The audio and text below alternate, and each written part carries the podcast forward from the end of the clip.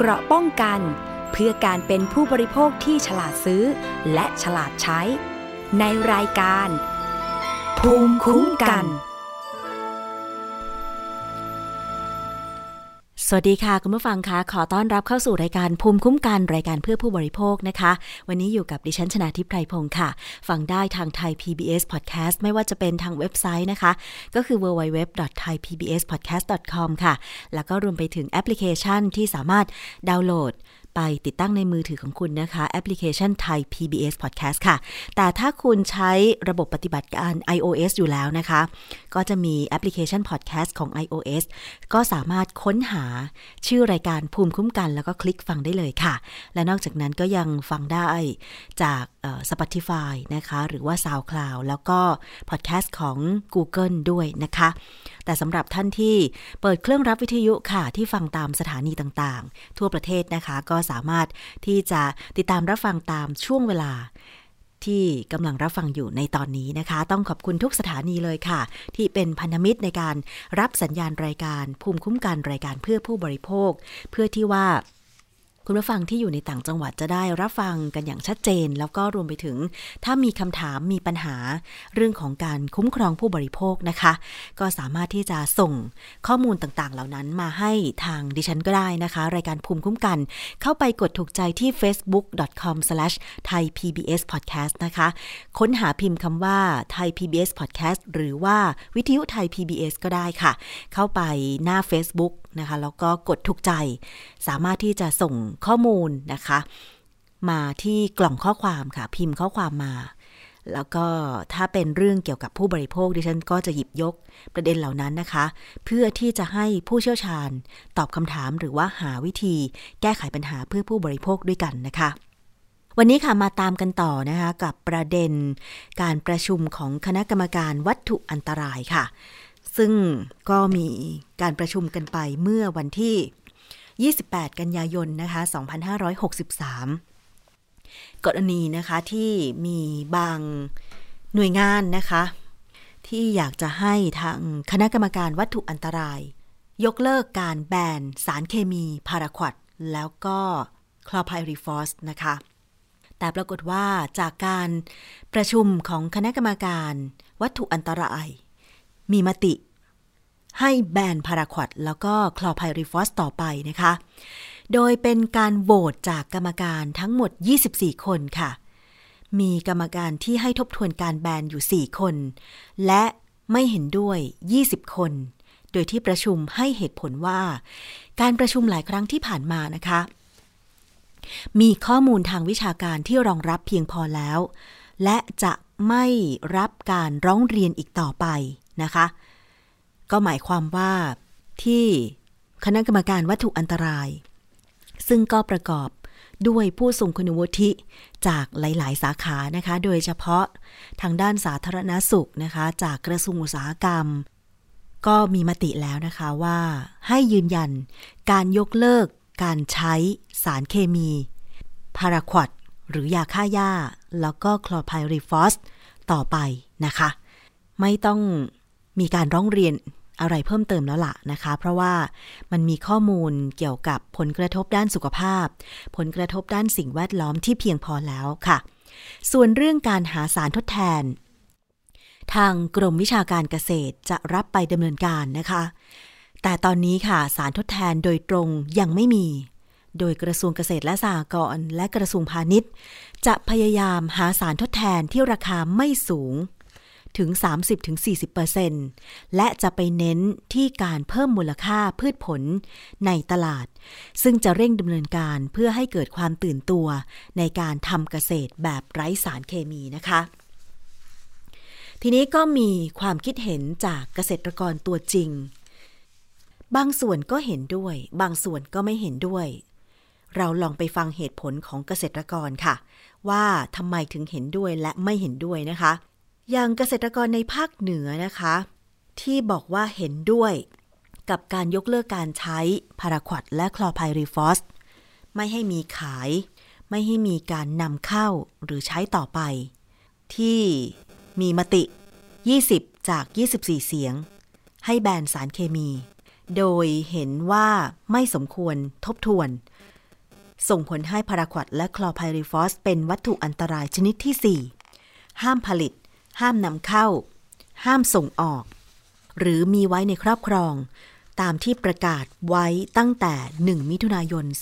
2563 ที่ผ่านมา เกษตรกรในตำบลนาปังอำเภอภูเพียงจังหวัดน่านค่ะ บอกว่าเห็นด้วยที่จะไม่มีการทบทวนมติ เพราะเชื่อว่าจะเป็นการแก้ปัญหาสารเคมีตกค้างในสิ่งแวดล้อม รวมทั้งพืชผัก ขณะที่เกษตรกรเองก็ได้ปรับตัว หันมาทำเกษตรอินทรีย์กันบ้างแล้วนะคะ ลองไปฟังเสียงของคุณชาตรีหมอสุยะ เกษตรกรบ้านม่วงใหม่ตำบลนาปังอำเภอภูเพียงจังหวัดน่านค่ะ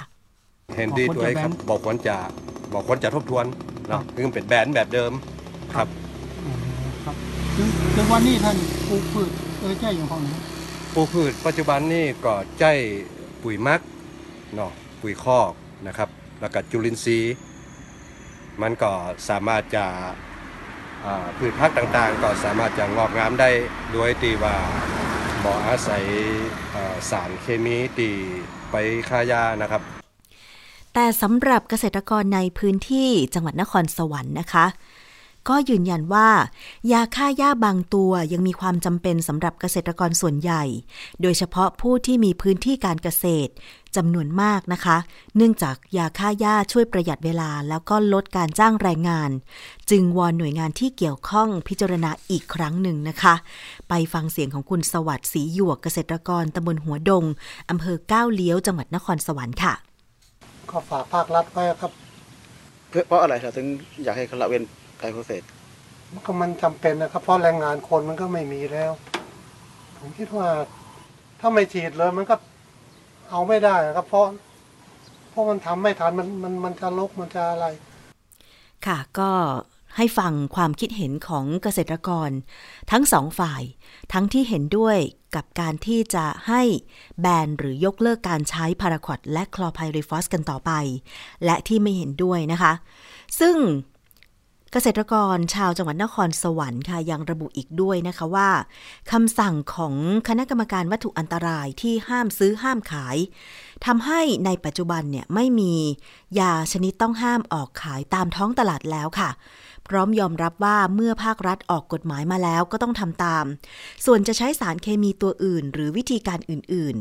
ๆ ก็แล้วแต่เกษตรกรแต่ละคนจะปรับตัวนะคะ อันนี้ก็น่าจะฝากไปถึงกรมวิชาการเกษตรในการที่จะเร่งหา สารทดแทนที่จะนำมาใช้ในการทำการเกษตรโดยเฉพาะ การฆ่าหญ้า น่าเห็นใจเหมือนกันนะคะ คือพื้นที่การเกษตรเนี่ยอย่างการทำไร่อ้อย ไร่มันสำปะหลัง ไร่มันสำปะหลังอะไรอย่างเงี้ย มันมีพื้นที่ที่กว้างมากนะคะ การที่ จะกำจัดวัชพืชเนี่ยบางทีก็อาจจะต้องใช้ต้นทุนที่สูงนะคะ โดยเฉพาะถ้าเกิดไปจ้างแรงงานในการตัด หรือดายหญ้า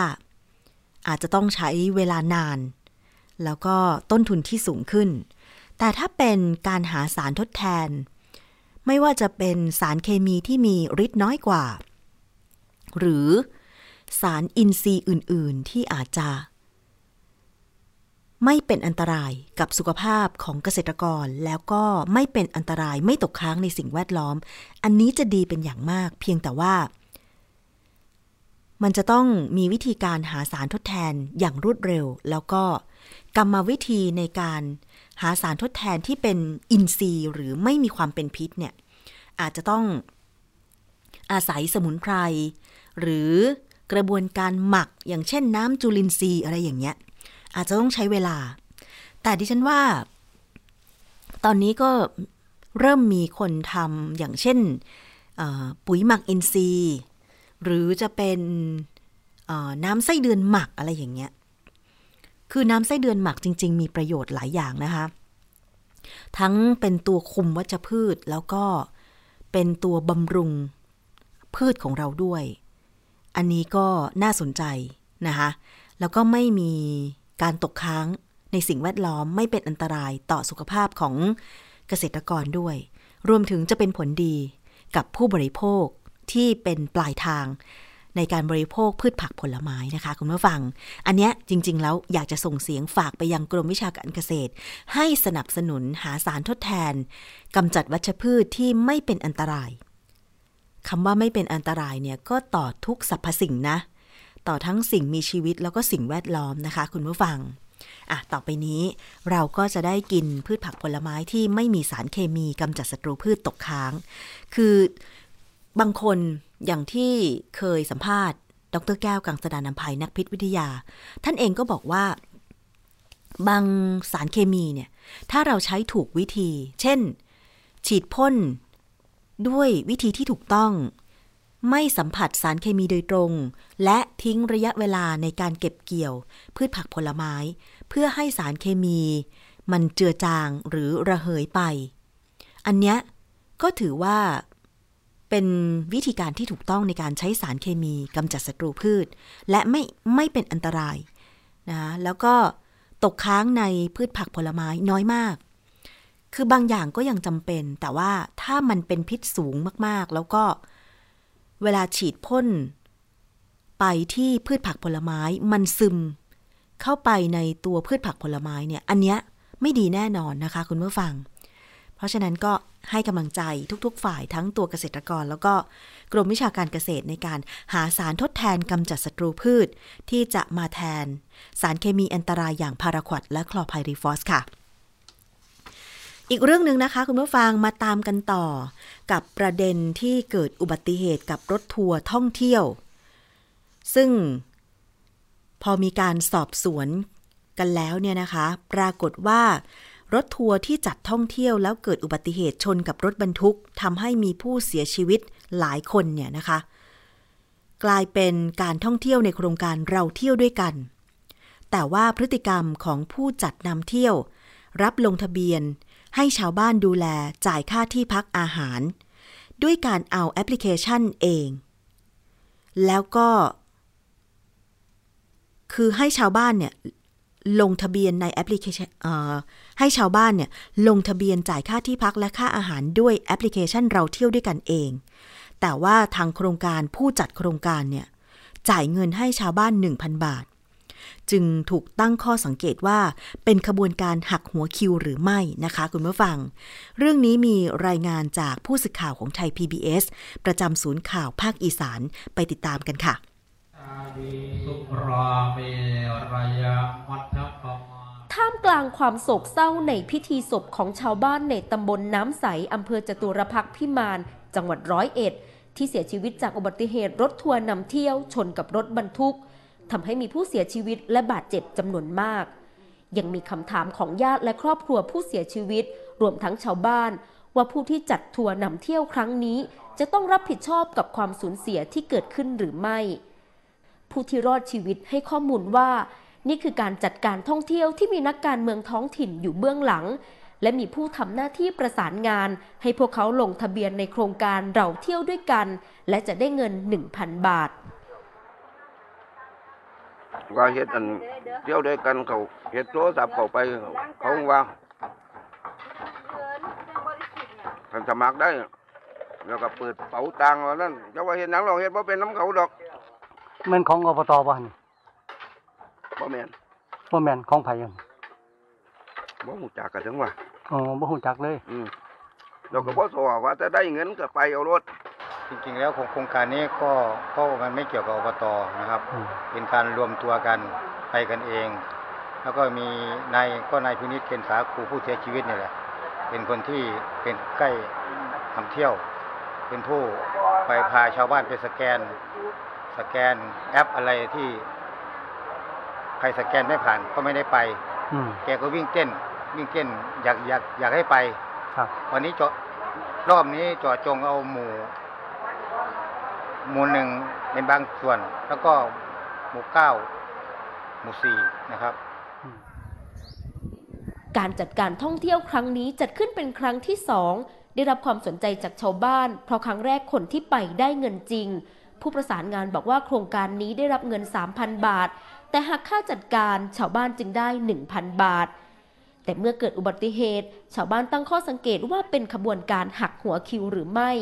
ขณะที่ญาติของผู้ประสานงานบอกว่า ไม่เชื่อว่ามีการหักหัวคิว แต่อาจเป็นการจัดโครงการเพื่อหวังผลประโยชน์ทางการเมือง เขาอยากจับพาไปเที่ยวเพื่อเป็นโบนัสกำไรชีวิตอะไรเพื่อจะทั้งสร้างฐานเสียง เพื่อที่จะลงสมัครสอจออะไรประมาณนี้แหละ คือจริงๆเงินโครงการรัฐก็คือโครงการรัฐไปเที่ยวต่างหากก็ไม่ได้มีเงินทอนหรืออะไรทั้งนั้นนะครับผมแต่ว่าเขาเป็นคนมาใช้ชื่ออคือประมาณว่าเขารู้โครงการเขารู้โครงการว่ามันมีโครงการนี้ เขาก็เลยว่าเออโอเค ถ้าใครอยากไปเที่ยวก็ลงชื่อ ไปเที่ยวนะ โดยเขาจะเป็นคนดำเนินการพาไปให้ แต่ว่าก็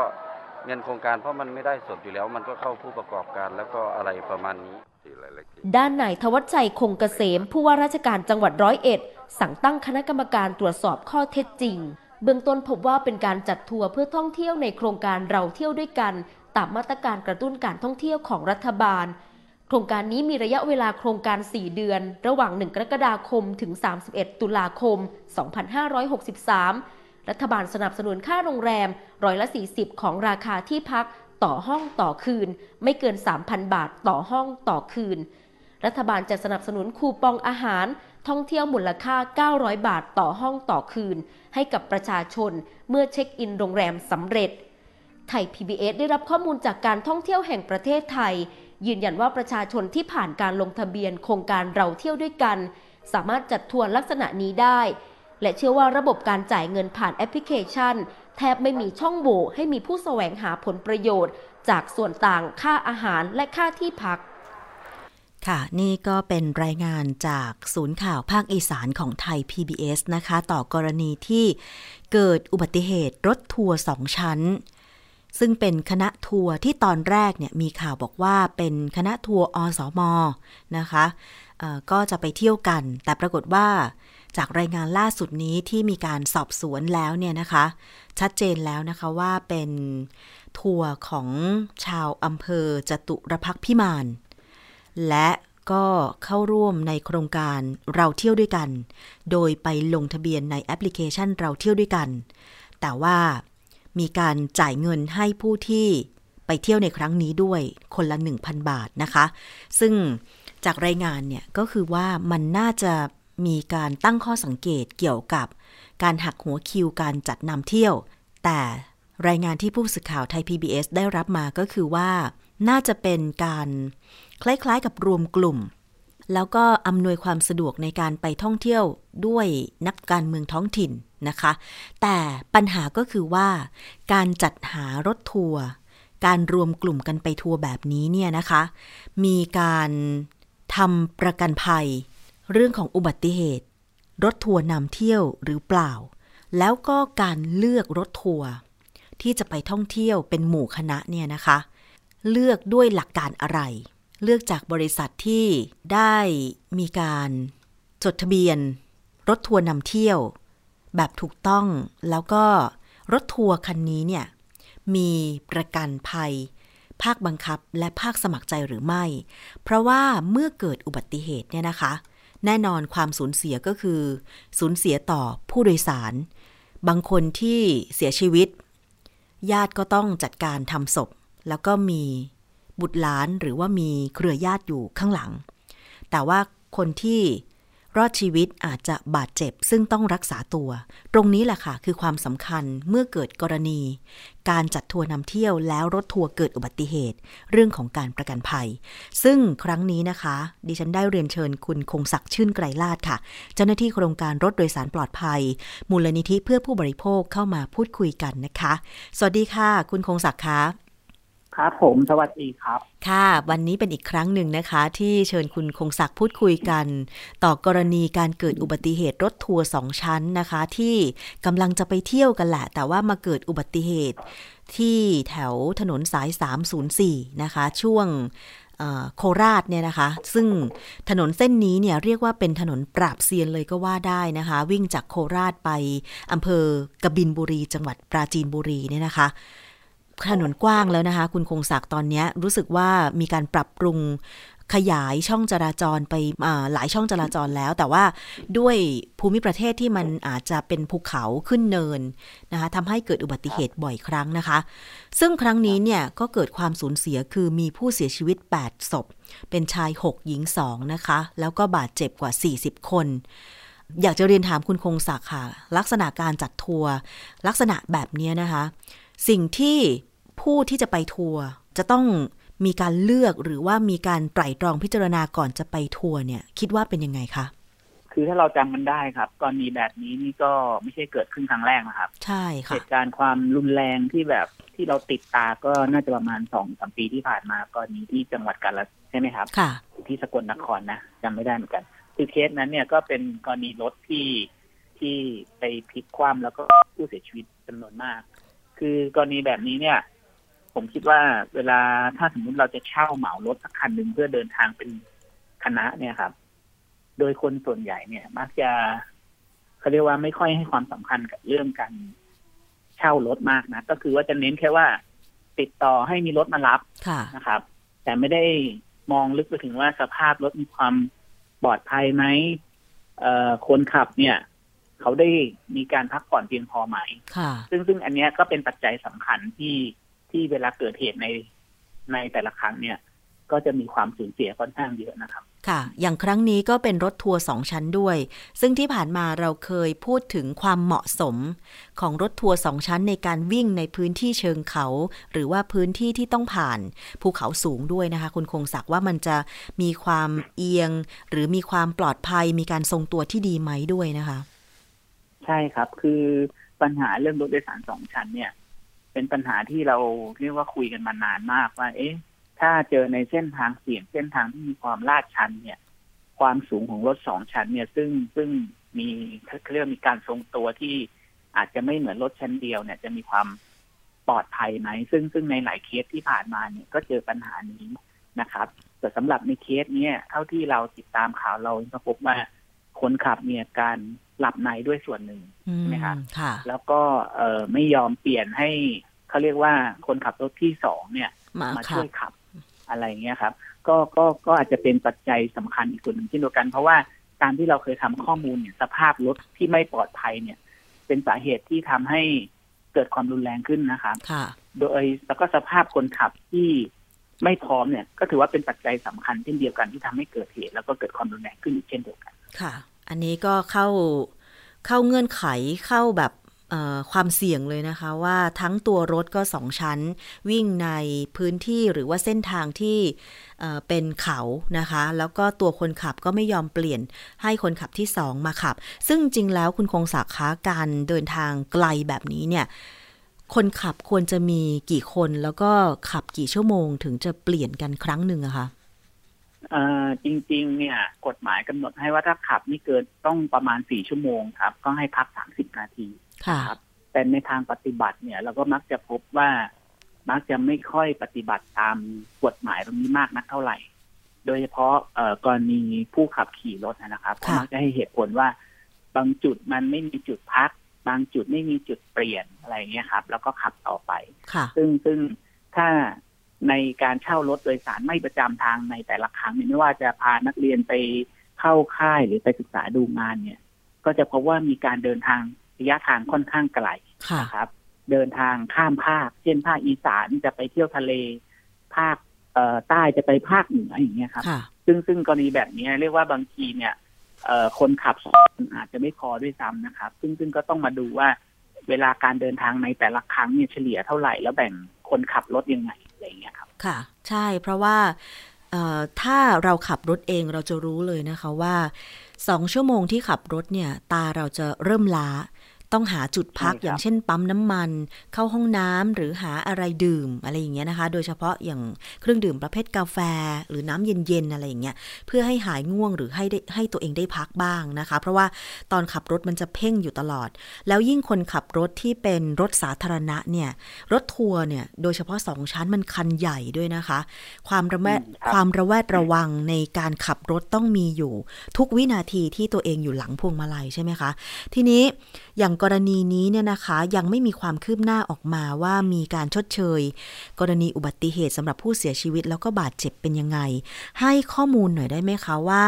จริง ๆ แล้วก่อนที่เราจะเลือกไปทัวร์เป็นหมู่คณะนอกจากต้องดูว่ารถทัวร์นั้นมีมาตรฐานหรือไม่เนี่ย เราจะต้องดูเรื่องของประกันภัยอุบัติเหตุยังไงอีกบ้างคะอ่าครับ ก็คือว่าตามปกติเนี่ยเวลาเราเช่ารถถ้าสมมติเป็นกรณีกลุ่มอสมเนี่ย คนที่รับผิดชอบอาจจะเป็นเทศบาลที่ว่าเป็นคนเช่าใช่ไหมครับค่ะเพราะฉะนั้นเนี่ยการเช่าแบบนี้ปกติก็ควรจะต้องมีสัญญาเช่าที่ชัดเจนนะครับ มากกว่าการแค่โทรบอกว่าขอให้มารับเรามีนัดวันนี้วันนี้นะ ซึ่งการว่าจ้างโดยปากเปล่าเนี่ย ไม่เพียงพอนะครับ อย่างน้อยต้องมีสัญญาจ้างขนส่งที่มีข้อมูลระบุว่าเอ่อรถที่มารับเป็นรถทะเบียนอะไร คนขับชื่ออะไร รถคันนั้นมีประกันภัยภาคบังคับ และภาคสมัครใจหรือไม่นะครับ มีรายละเอียดค่อนข้างชัดเจน เช่นการตรวจสภาพรถผ่านไหมในรอบสามเดือนห้าเดือน เพื่อที่อย่างน้อยก็จะเป็นข้อมูลประกอบ ให้สำหรับผู้ว่าจ้างเนี่ยรับทราบได้ว่าเออมีความปลอดภัยในระดับหนึ่ง แต่ไม่ได้หมายถึงว่ามีสัญญาแล้วจะไม่เกิดเหตุนะครับเพียงแต่ว่าเป็นเครื่องมือ อาจจะเรียกว่าเป็นเครื่องมือสำหรับการให้ผู้ประกอบการมีความรับผิดชอบ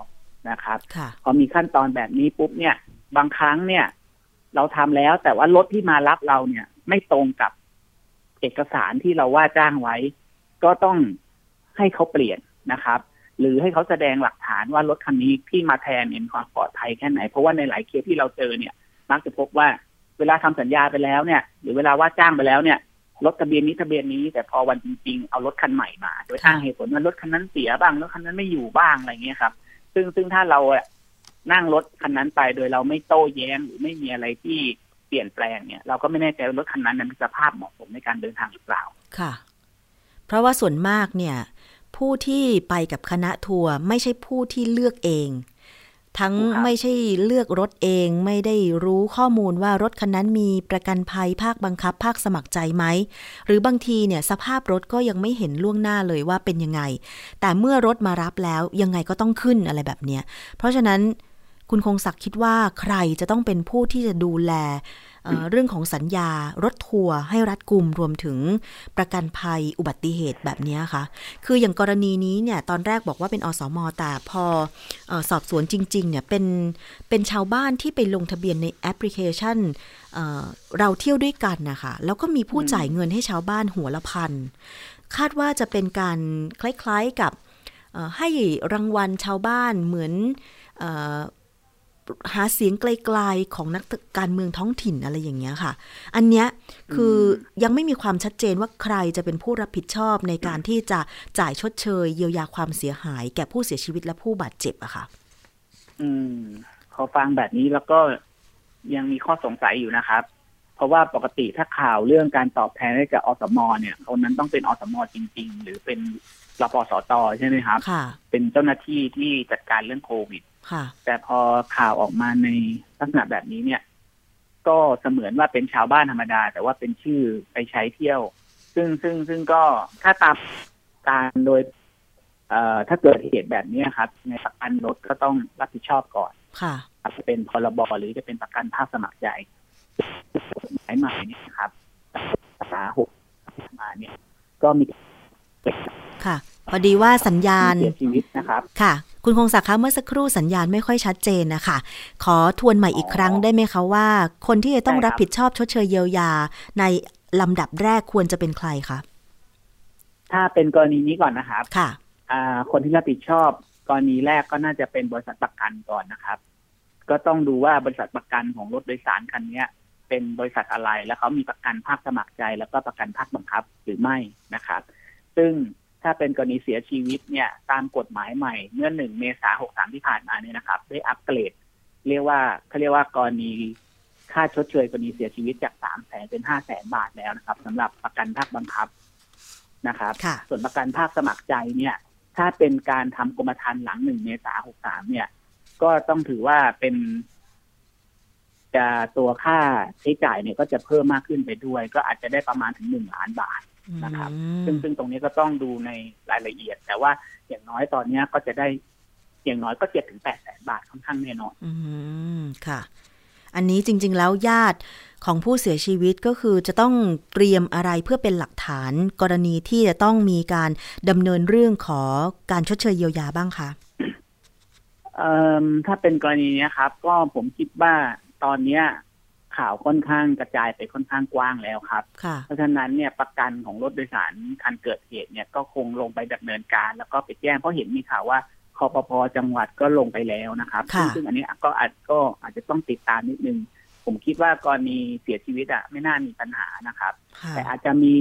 ปัญหานิดนึงกรณีที่เวลาเซ็นรับเงินแล้วเนี่ย มักจะตัวผู้ประสบเหตุหรือคนที่เป็นทายาทเนี่ยนะครับ มักจะถูกเอ่อ ให้เซ็นสัญญาปณีมันนอมยอมความไปด้วย เพื่อที่จะรับเงินซึ่งตรงนี้เป็นจุดสำคัญเลย เพราะว่าบางครั้งคนที่เสียชีวิตเนี่ย เออเขาเรียกมีฐานะมีทรัพย์สินมีภาระหน้าที่ซึ่งซึ่งในความเป็นจริงเนี่ยก็สามารถเรียกร้องได้มากกว่าวงเงินประกันค่ะนี้เป็นอันนี้เป็นประเด็นสำคัญ ซึ่งในหลาย ๆ เคสที่เป็นเคสเกี่ยวกับรถโดยสารสาธารณะเนี่ย มักจะเจอปัญหาแบบนี้นะครับสำหรับกรณีทายาทผู้เสียชีวิตค่ะ เพราะฉะนั้นจะให้คำแนะนำยังไงดีว่า ถ้าสมมุติว่าจะต้องเซ็นเพื่อยินยอมไม่ฟ้องร้องอีกต่อไป กรณีมีผู้เสียชีวิตอย่างเงี้ยค่ะ แล้วจริง ๆ แล้วผู้เสียชีวิตคนนั้นอาจจะเป็นหัวหน้าครอบครัว ซึ่งเขามีภาระที่จะต้องเลี้ยงดูคนข้างหลังบุตรหลานอะไรอย่างเงี้ย จะเรียกร้องยังไงให้มันสมเหตุสมผลแล้วก็ได้รับความยุติธรรมอะค่ะอ่าในถ้าในขั้นต้นนะครับ ถ้ากรณี ตัวแทนบริษัทประกันนะครับ อาเจจาหรือมาขอจ่ายค่าสินใหม่กรณีเสียชีวิตเนี่ยนะครับ ก็สามารถเซ็นรับเอกสารเซ็นรับเงินได้แต่ในเอกสารน่ะ ต้องดูให้ชัด ดูข้อความให้ละเอียดนะครับ ถ้ามีข้อความว่าผู้รับข้อตกลงไม่ติดใจดำเนินคดีหรือเรียกร้องใด ๆ จากผู้ที่เกี่ยวข้องอีกเนี่ย ขอให้เขาขีดข้อความนี้ออกแล้วเซ็นชื่อกำกับ แล้วก็รับ ซ็นรับเงินตามที่มีไปไปตามปกติครับ ค่ะ เท่านี้ก็สามารถละเว้นข้อตรงนี้ไปได้ แล้วก็ไปใช้สิทธิ์อื่นในทางกฎหมายต่อไปว่า ถ้ามีความประสงค์จะดำเนินคดีเรียกร้องใด ๆ จากเจ้าของรถเพิ่มเติมครับ ค่ะ ต้องดูข้อความในการเซ็นรับในเอกสารให้ท่วนถี่ด้วยถูกต้องต้องครับไม่มีข้อความที่จะให้เรายอมความไม่ฟ้องร้องอีกต่อไปนะคะ ถูกต้องครับ เพราะว่าข้อความเนี้ยถือว่าเป็นข้อความที่ตัดสิทธิ์เราเลยนะครับ เพราะว่า ถ้าเราเซ็นไปแล้วเรายอมรับไปแล้วเนี่ยโอกาสที่จะไปเรียกร้องสิทธิ์ในขั้นต่อไปก็อาจจะเรียกได้ว่าลดน้อยลงค่อนข้างมากแล้วครับ ค่ะ อันนี้ก็เป็นหลักการนะคะ ในการที่จะดำเนินการเกี่ยวกับกรณีถ้าเกิดอุบัติเหตุ การนำเที่ยวโดยรถทัวร์แบบนี้เกิดขึ้นนะคะ ให้คำแนะนำฝากคำแนะนำถึงคุณผู้ฟังผู้บริโภคหน่อยค่ะ ครั้งต่อไปถ้าจะไปท่องเที่ยว เป็นหมู่คณะแบบนี้มีหลักการเลือกรถทัวร์นอกจากต้องเซ็นสัญญาอะไรแล้วเนี่ยมันจะมีทริคอะไรเล็ก ๆ น้อย ๆ การที่เราไม่ยอมถ้าเกิดว่าเขาไม่ทำตามเงื่อนไขยังไงบ้างคะคือผมแนะนำว่าทุกคนก็คงอยากจะเดินทางนะครับค่ะแต่ว่าเราต้องให้ความสำคัญกับเอ่อคนที่จะพาเราเดินทางไปด้วย โดยคนส่วนใหญ่เนี่ย มักจะแบบคิดว่าไปเที่ยวแล้วก็เช่ารถคันไหนก็ได้ แต่จริงๆแล้วอาจจะต้องเปลี่ยนความคิดครับ เพราะว่ารถที่เราจะต้องจ้างเนี่ย อย่างน้อย ควรจะมีสัญญาเนี่ย เป็นเครื่องมือเรียกว่าเป็นเครื่องมือลำดับแรก จะทำให้เรารู้ว่ารถที่มารับเราเนี่ยรถทะเบียนอะไรคนขับชื่ออะไร มีประวัติยังไงไหมเราอาจจะต้องสื่อสารกับเขาให้ชัดเจนนะครับ แต่ถ้าผู้ประกอบการรายไหนบอกว่า เราไม่ให้ข้อมูลแบบนี้กับคุณหรอก มันเป็นข้อมูลที่ยุ่งยากเกินไป เราก็ต้องทบทวนว่าผู้ประกอบการแบบนี้เนี่ย เราควรจะสนับสนุนไหมหรือเราค่ะควรจะว่าจ้างเขาไหม อันนี้อย่างน้อยก็เพื่อความปลอดภัยของตัวเราเองแล้วก็คณะทั้งหมดในการเดินทางนะครับค่ะซึ่งซึ่งอันนี้ก็ก็อาจถือว่าเป็นเรื่องสำคัญที่เรามักจะละเลยแล้วก็มองข้ามไปนะครับ เพราะฉะนั้นเนี่ยก็อยากจะฝากตรงนี้ครับว่าอยากจะให้พวกเราให้ความสำคัญกับรถที่เราจะว่าจ้าง เพราะว่าเขาต้องดูแลเราตลอดการเดินทางค่ะ ใช่เลยเห็นด้วยกับคุณคงศักดิ์มาก ๆ นะคะ แล้วก็โชคดีค่ะ ที่รถทัวร์คันที่เกิดอุบัติเหตุกับทัวร์ของชาวอำเภอจตุรพักพิมานครั้งนี้เนี่ยนะคะ มีประกันภัยภาคบังคับและภาคสมัครใจ ประเภทที่ 3 กับบริษัทสินมั่นคงประกันภัย ผู้เอาประกันภัยชื่อนายพิทักษ์ช่ำชองนะคะ ภาคบังคับเนี่ยก็มีเลขกรมธรรม์เริ่มคุ้มครอง 31 มีนาคม 2563 สิ้นสุด 31 มีนาคม 2564 แล้วก็มีประกันภัยภาคสมัครใจด้วย อันนี้ก็ดีนะคะที่มีการมีการเช็คก่อนครับค่ะ ถ้าอย่างนี้เนี่ยอย่างน้อยก็ถ้าเป็นกรณีเสียชีวิตนะครับ ก็ได้อย่างน้อยคือแน่ๆเลยคือแปดแสนบาทนะครับอืมจากประกันภัยภาคบังคับห้าแสนแล้วก็ประกันภัยภาคสมัครใจ ถ้าตามเงินปกติก็ประมาณสามแสนอืมนะครับอย่างน้อยก็ประมาณนี้ก่อน แต่ว่า ถ้าจะมากกว่านี้ไงต้องขอดูหน้ากรมธรรม์อีกทีหนึ่งครับ ค่ะ อันนี้สำหรับกรณีผู้เสียชีวิตนะครับ ส่วนกรณีผู้บาดเจ็บก็เป็นไปตามสิทธิ์ครับ ค่ะ เอาละค่ะนี่คือ อุทาหรณ์แล้วก็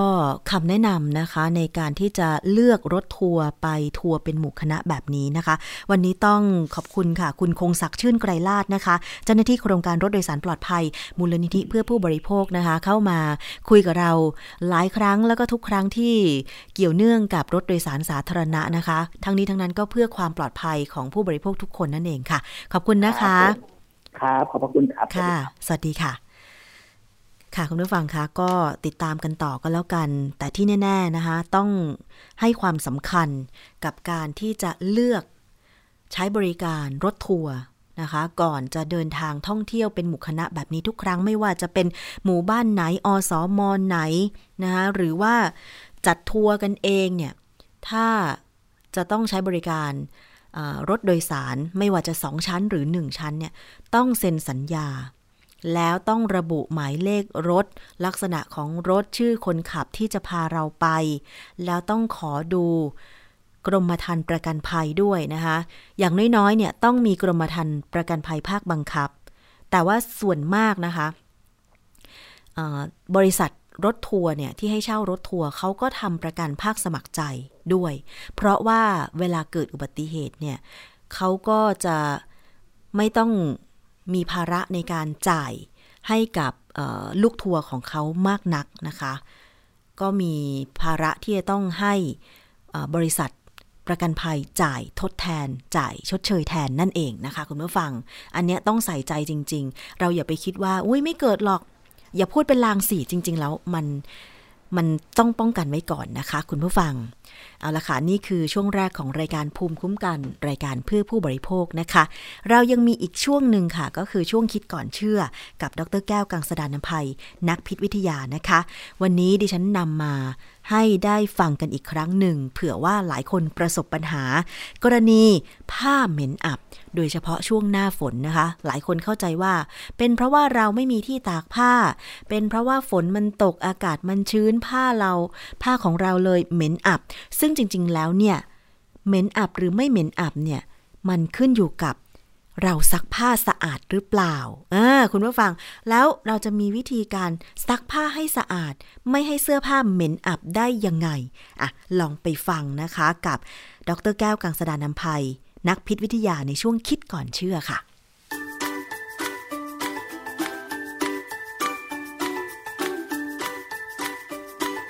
ช่วง คิดก่อนเชื่อ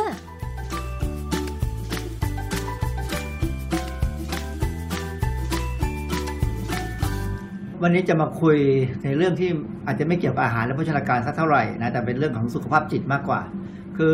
เราจะเห็นว่าในช่วงที่ฝนตกเนี่ยจะมีคนใส่เสื้อผ้าขึ้นมาโดยเฉพาะบนรถเมล์แน่นๆเนี่ยเสื้อผ้าเขาเหม็นอับ ซึ่งมันทำให้เรารู้สึก ไม่ค่อยสบายใจ ความจริงเรื่องของผ้าที่เหม็นอับเนี่ยมันเกิดเพราะว่าการซักผ้าซักไม่เป็น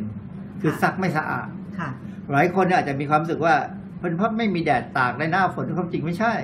คนที่อยู่พื้นที่ในการตากผ้าอะไรอย่างนี้ป่ะคะอาจารย์ อาจจะเป็นประเด็นหนึ่งความจริงเสื้อผ้าเนี่ยถ้าเราซักให้สะอาด และตากในที่ร่ม โดยเฉพาะพวกผ้าหลายๆอย่างที่เป็นผ้าสังเคราะห์หรือผ้าที่แบบบอบบางเนี่ยนะไม่ควรจะตากแดดเนี่ยตากในที่ร่มแล้วก็เอาพัดลมเป่า ลมเนี่ยจะทำให้ไอ้น้ำไอ้ความความเปียกเนี่ยระเหยไปได้นะฮะแล้วถ้าเราทำเราเราซักคือถ้าเราซักสะอาดดีๆ แล้วเป่าพัดลมเนี่ยไม่ต้องตากแดดผ้าก็จะไม่เหม็นอับอันนี้มีข้อมูลแล้วเดี๋ยวผมจะมีตัวอย่าง แล้วก็มีประสบการณ์เล่าให้ฟังว่า ผมแก้ปัญหายังไง คือที่ผมนำมันนี้ขึ้นมาเพราะว่าในอินเทอร์เน็ตเนี่ยมีคำแนะนำเยอะแยะมากเลยค่ะแล้วจะเอาอันไหนมาใช้บ้างค่ะเราจะเชื่ออันไหนได้บ้างไหมนะฮะ ในอินเทอร์เน็ตเนี่ยเขาจะพูดว่าเสื้อผ้าเหม็นอับเนี่ยมักจะเกิดเมื่ออากาศอับชื้นคือหมายความว่าหน้าฝน แล้วก็การหมักผ้าที่ปั่นเสร็จแล้วในเครื่องแล้วลืมข้ามคืนความจริงอันนี้ผมก็เคยเป็น แต่ผ้าผมไม่เหม็นอับ มันมีเหตุผลนะฮะหรือบางคนเนี่ยตากผ้าในที่ร่มตากผ้าในห้องตากผ้าตอนฝนตก ก็ทำให้ผ้าเหม็นอับ หรือว่าพับผ้าที่ยังไม่แห้ง เอาเข้าไปในตู้เนี่ยผ้าก็จะเหม็นอับ เรื่องนี้เกี่ยวกับความเหม็นอับของผ้าเนี่ย ไม่น่าเชื่อว่ามีงานวิจัยที่ตีพิมพ์ในวารสารทางวิทยาศาสตร์เลยนะฮะเขาเขาทำวิจัยอย่างแบบให้มันรู้จริงไปเลยว่า การเหม็นอับของผ้าเนี่ยมันเกิดเพราะอะไรกลิ่นนั้นมาจากไหน และจะกำจัดกลิ่นนั้นได้อย่างไรนะมีการตีพิมพ์ในวารสารชื่อ Journal of Chromatography ซึ่งเป็นวารสารที่ค่อนข้างจะคือคือน่าเชื่อถือนะฮะเป็นเป็นทางวิทยาศาสตร์ก็คนที่ทำมาศึกษาเนี่ยก็อยู่ที่อังกฤษก่อนอื่นเนี่ยเรามาดูก่อนว่าไอ้กลิ่นอับเนี่ย ไอ้กลิ่นอับเนี่ยคือกลิ่น กลิ่นกลิ่นเนี่ยก็คือ เวลาเราได้กลิ่นอะไรก็ตามเนี่ยเราหมายความว่าเราได้รับได้ได้กลิ่นจากสารเคมีที่มันมีโมเลกุลขนาดเล็กมาก จนมันกระจายตัวไปในอากาศ แล้วเราก็รับรู้ว่ากลิ่นนั้นมันเข้าไปที่บริเวณรับกลิ่นที่อยู่ที่จมูกเรา โดยทั่วไปแล้วกลิ่นมันก็จะแบ่งเป็นกลิ่นหอมกับกลิ่นเหม็นกลิ่นเหม็น ส่วนกลิ่นไม่เหม็นไม่หอม เราคงไม่รู้สึกว่ามันเป็นอะไร ไม่มีเราก็มาตีความว่าไม่มีกลิ่น ความจริงมันมีกลิ่นหลายอย่างคือที่สัตว์ บางชนิดได้กลิ่น แต่มนุษย์ไม่ได้กลิ่นก็มี โดยเฉพาะอย่างอย่างเราอาจจะเคยรู้ว่าสุนัขเนี่ย มันมีจมูกที่ดีมาก สามารถได้รับดมกลิ่นและตามกลิ่นได้ดี เราถึงสามารถจับโจรได้โดยการใช้ให้ให้สุนัขเนี่ยดมวัตถุที่มีกลิ่นเหงื่อของโจรนะฮะเพราะฉะนั้นสุนัขนี่มันมีส่วนรับของจมูกเนี่ยดีกว่ามนุษย์กลิ่นหลายๆอย่างเนี่ย มีเกี่ยวกับเรื่องเกี่ยวกับความพึงพอใจของผู้รับกลิ่นด้วย เช่นอย่างที่ผมเกริ่นในตอนแรกแล้วว่า บางทีในหน้าฝนเนี่ย มีบางคนใส่เสื้อผ้าที่เหม็นอับเนี่ยขึ้นไปในรถเมล์หรือรถไฟฟ้าเนี่ย มันค่อนข้างจะทำให้เรารู้สึกหงุดหงิดค่ะแต่ก็สงสารด้วยค่ะก็เลยคิดว่า เออถ้าเรามาคุยกันให้คนที่เขาอาจจะเคยใส่เสื้อผ้าเป็นอับให้ผมดมเนี่ยเขาได้รู้เนี่ยเขาจะได้จัดการแก้ปัญหามันซะก่อนอื่นเราต้องมาทราบก่อนว่าไอ้กลิ่นเหม็นอับของผ้าที่ยัง ไม่ได้ซักหรือว่าซักไม่ดีในช่วงฤดูฝนเนี่ย มันเป็นกลิ่นที่ออกมาจากเบลิจุลินทรีย์ซึ่งได้แก่แบคทีเรีย หรือเชื้อราเนี่ย ปล่อยมันออกมา กลิ่นที่ออกมาแล้วทำให้เกิดกลิ่นอับเนี่ยส่วนใหญ่จะเป็นสารอินทรีย์ ซึ่งมีกรรมฐานกับไนโตรเจนเนี่ยเป็นองค์ประกอบอมี ชื่อทางเคมีพวกกรดไอโซวาเลริกอินหลายๆอย่างซึ่งอันนี้ไม่จำเป็น แต่ว่าหลายๆอย่างเนี่ยยังไม่ได้ระบุสูตรนะฮะเพราะฉะนั้นอย่างวารสไอการทางวิทยาศาสตร์ที่ผมยกตัวอย่างให้ดูในสไลด์ที่ผ่านไปแล้วเนี่ยเขาเขาพยายามระบุสูตรพวกนี้ให้ออกมา เพื่อว่าจะหาทางแก้ปัญหาไม่ให้มันเกิดได้ยังไง คือกลิ่นอับเนี่ยมันเกิดจากสารที่คัดหลั่งออกมาจากเหงื่อของเราซึ่งออกมาติดตามเสื้อผ้า แล้วอย่าลืมว่าร่างกายเราเนี่ยบนผิวหนังเราเนี่ยมันมีแบคทีเรียมากมายหลายชนิดนะฮะที่อยู่โดยเฉพาะบริเวณที่เป็นจุดที่อับเช่นรักแร้เป็นต้นพวกเนี้ยจะมีแบคทีเรียบางอย่างชมโดยเฉพาะเลยที่จะเหมือนกับมันกินเหงื่อของเรา แล้วก็ปล่อยกลิ่นออกมา เพราะฉะนั้นจริงๆเรื่องของผ้าเหม็นอับเนี่ยมันต่อเนื่องไปถึงเรื่องของกลิ่นตัวของคนบางคนด้วยว่าทำไมบางคนถึงมีกลิ่นตัวที่ไม่น่า ไม่น่าเข้าใกล้เลยค่ะทั้งที่ความจริงการแก้นั้นไม่ยากนะฮะยกตัวอย่างง่ายๆวิธีแก้ซึ่งในอินเทอร์เน็ตหลายๆคนก็อาจจะเข้าไปเจอได้นะฮะว่า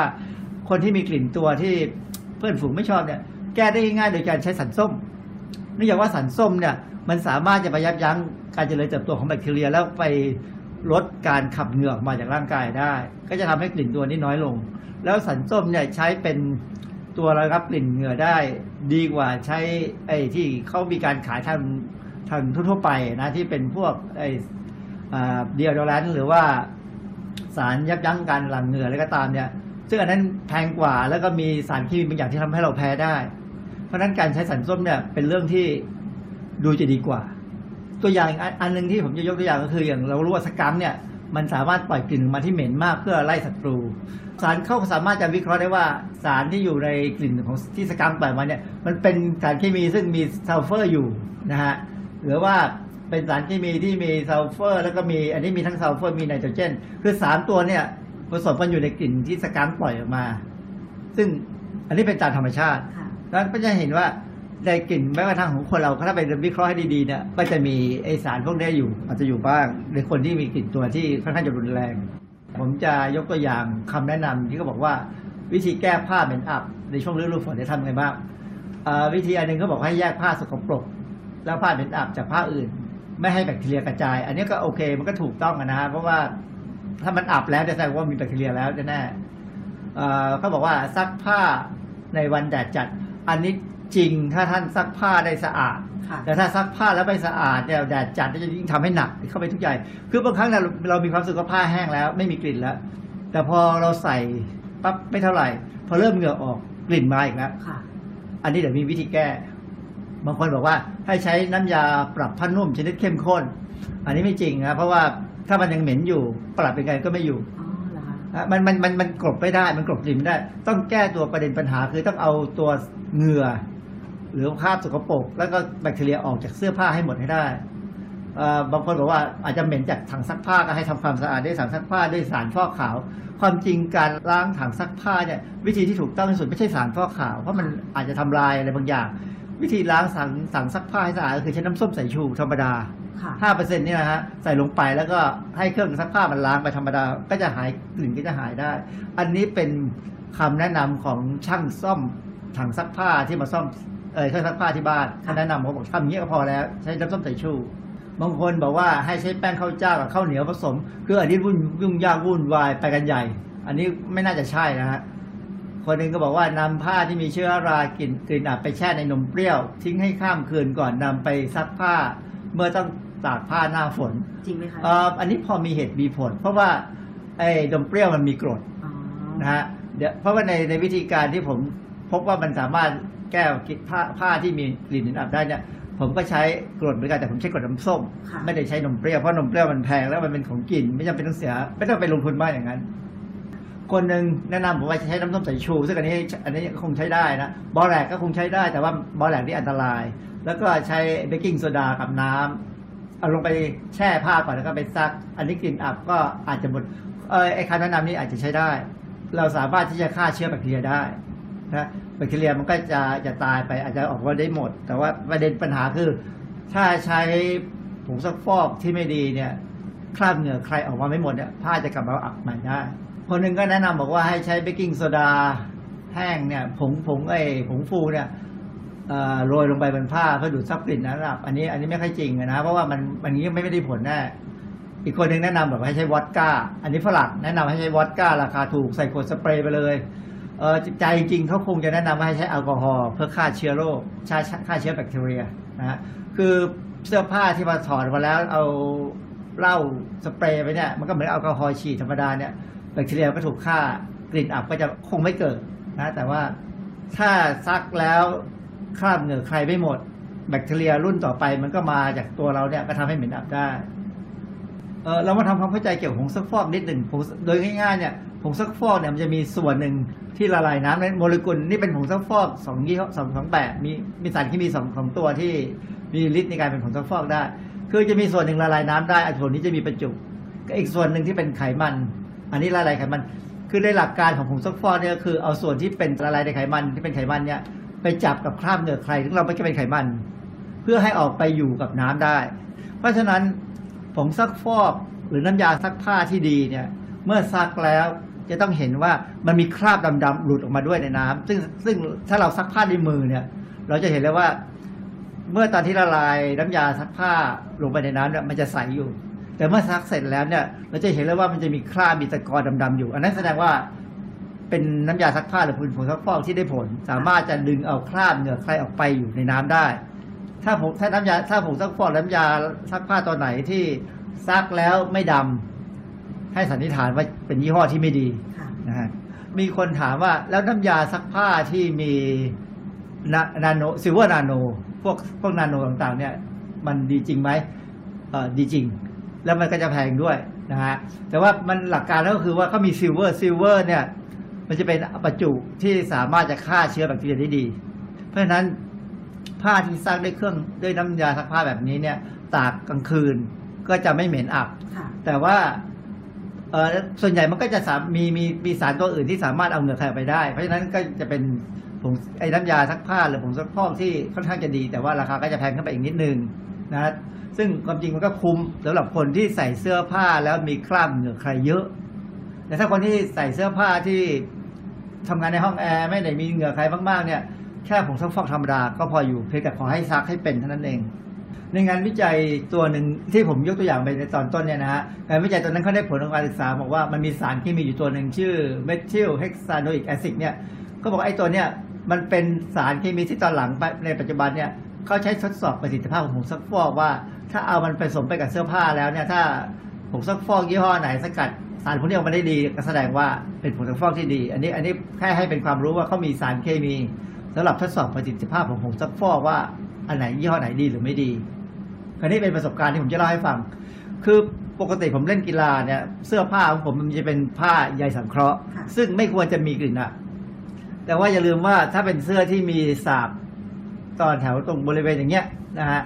เป็นสาบเสื้อที่เป็นกระดุมเนี่ย ตรงนี้จะเป็นบริเวณที่มีคราบเหงื่อใครหรือแบคทีเรียเข้าไปเกาะสะสมได้ แล้วเราอาจจะซักได้ไม่หมดเครื่องซักผ้าก็อาจจะซักได้ไม่หมดคือพอไปเจอปัญหาเข้าจะทำยังไงให้มันหายสักที ผมก็เลยตัดสินใจเอาความรู้ที่ดูจากในเน็ตบ้างแล้วก็ที่คิดเองว่าน่าจะใช่ก็มาเอาเสื้อผ้าเนี่ยแช่ แช่ในน้ำที่มีก้อนสันส้ม คือเอาสันส้มเนี่ยใส่ลงไปหนึ่งก้อน ค่ะ แล้วก็น้ำมันใส่ชู เยอะไหมคะ ก็ช้อนหนึ่งใส่ไปตามบุญตามกรรมก็แล้วกันค่ะ เอาให้พอเหมาะ ค่ะ ก็ต้องลองดู พร้อมกับใส่ผงซักฟอกลงไปสักหน่อยหนึ่งแล้วก็แช่ไว้ครึ่งวัน ค่ะ แช่ไปเลย จากนั้นเนี่ยก็เอาน้ำเนี่ยไปไป คือใช้กระมังอลูมิเนียมไปอุ่นบนเตา ให้มันร้อนนิดขึ้นมานิดหนึ่งคือน้ำร้อนเนี่ย ข้อดีของน้ำร้อนก็คือว่าทำให้พวกไขมันคราบเหงื่อใครเนี่ยหลุดออกมาได้ดีขึ้น สมัยที่ผมไปเรียนที่อเมริกาเนี่ยซักผ้าแล้วเราไม่มีที่ตากผ้า ไม่มีแดดให้ตากนะฮะอาจจะอบก็ได้หรือว่าบางแต่ส่วนใหญ่เนี่ยคนคนไทยเนี่ยไม่ไปยอมอบเพราะมันเสียได้ตังค์เราก็จะเอาผ้าเนี่ยมาตากในห้อง ซึ่ง ในหน้าหนาวเนี่ยมันจะมีมันจะมีไอไอไอความร้อนที่ออกมาจากเครื่องทำความร้อน ก็ขึงก็ขึงเชือกแล้วก็ตากในห้องนอนนั่นเลยปรากฏว่าเสื้อผ้าไม่เคยมีการมีไม่ไม่เคยเหม็นเลย เพราะว่าอย่างที่บอกแล้วว่าไอไอเครื่องซักผ้าของฝรั่งเนี่ยน้ำที่เขาซักเนี่ยเป็นน้ำอุ่นซึ่งบ้านเราไม่ค่อยไม่ค่อยมีน้ำอุ่นเครื่องซักผ้าบางยี่ห้อเนี่ยมีน้ำอุ่นมีทางน้ำอุ่นเข้า แต่เราไม่เคยต่อน้ำอุ่นเข้าเพราะว่าบ้านเราใช้น้ำประปาที่เป็นน้ำธรรมดาไม่มีไม่มีน้ำอุ่นนะฮะเพราะฉะนั้น มันก็จะไม่มีกลิ่นเหม็น เพราะนั้นถ้าทำตามเนี่ยอย่างตัวอย่างของผมเสื้อที่มีอยู่เสื้อเล่นกีฬาเนี่ย พอตักอย่างนี้เข้าไปเนี่ย กลิ่นเหม็นที่เคยมีเนี่ย หายไปเลยตอนแรกมีความรู้สึกว่ามันมีกลิ่นเหม็นเพราะเสื้อมันเก่าเพราะมันใช้มาตั้งห้าหกปีแล้ว มันเป็นเสื้อมาจากเมืองนอกนะฮะที่เด็กเขาซื้อมาฝาก คือใช้ไปห้าปีแล้วมันเริ่มมีกลิ่นเหม็นแล้วก็นึกว่าเสื้อเก่า ก็นึกว่าจะอาจจะต้องโยนทิ้งปรากฏว่าพอใช้วิธีการใช้สันส้มใช้น้ำส้มสายชูแล้วผงซักฟอกเนี่ยเอามาแช่เนี่ย กลิ่นมันก็หายไปก็ยังใช้ต่อมาได้ อีกหลายปี นี่ก็ยังใช้อยู่นะฮะเพราะว่าเสื้อกีฬาของที่มาจากเมืองนอกเนี่ย มันเป็นใยสังเคราะห์พิเศษ ซึ่งราคามันแพง แต่ว่าใช้เล่นกีฬาแล้วสบายตัวนะฮะเพราะฉะนั้นอันนี้ก็เป็นตัวอย่าง ถ้าเราตากให้แห้งก็มันก็จะหายไป ก็กลิ่นก็จะหายไป ไม่ต้องไปโยนทิ้งคำแนะนำอีกคำหนึ่งก็คือว่าเสื้อผ้าที่เปียกเหงื่อเนี่ยถ้าซักไม่ได้ อย่างเช่นคนที่ไปเล่นกีฬา อย่างอย่างกรณีอย่างผมไปเล่นกีฬาเล่นไปไปไปเล่นแบดมินตันเนี่ย มันมันเปียกทั้งตัว เพราะฉะนั้นมันซักไม่ได้ก็อย่างน้อยเวลาเราเราสามารถจะถอดออกมาแล้วเราเอาไปล้างน้ำก่อน บิดให้มันมันมาดเอากลับไปบ้านรีบซัก คือการการบิดเอาไปล้างน้ำบ้างเนี่ย มันจะเป็นเป็นการเอาเหงื่อออกไปบ้างมันเป็นบางส่วนแล้วนะฮะเพราะฉะนั้นมันมาถึงบ้านเนี่ยซักด้วยเครื่องอะไรมันก็ไม่ไม่หนักมาก ก็ทำให้เอาทำให้เสื้อผ้าสะอาด เสื้อผ้าที่ซักไม่สะอาดเนี่ย ต่อให้ตากแดดก็เหม็นหักเหม็นอับได้ การซักผ้าในน้ำอุ่นเนี่ย ก็เป็นเรื่องที่ดีถ้าทำได้แต่ว่าปกติเราไม่ค่อยได้ทำเพราะมันมันคงไม่ถึงน้ำน้ำประปาบางทีก็อุ่น ถ้าใช้น้ำร้อนได้เนี่ย จะดีมากเลย แต่ว่าต้องใช้ผ้าฝ้ายผ้าฝ้ายที่ใช้น้ำร้อนได้ แต่ว่าบางครั้งใช้น้ำใช้น้ำร้อนเนี่ย ผ้าก็จะหดนะเพราะนั้นก็ก็แล้วแต่ครับคืออยากจะให้ความรู้เพื่อที่จะแก้ปัญหาผ้าเหม็นอับของคนคนไทยบนรถเมล์สักทีถ้าทำได้เนี่ย เราก็จะได้มีความสุขในการขึ้นรถเมล์ขึ้นรถไฟฟ้าสบายๆไม่ต้องคอยเบือนหน้าหนีฮะหรือบางทีต้องยืดคอหายอากาศหายใจที่บริสุทธิ์หน่อยค่ะ อาจารย์คะ ถ้าเป็นหน้าร้อนเนี่ยนะคะ อาจจะไม่มีปัญหาเรื่องของผ้าเหม็นอับสักเท่าไหร่ แต่ว่าที่จะมีปัญหามากที่สุดก็คือหน้าฝน การตากผ้าแบบไม่มี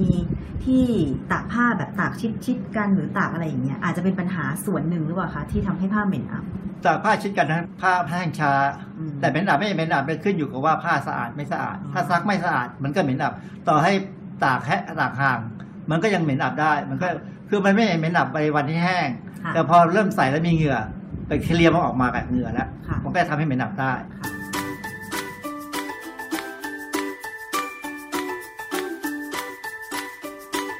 ช่วง คิดก่อนเชื่อค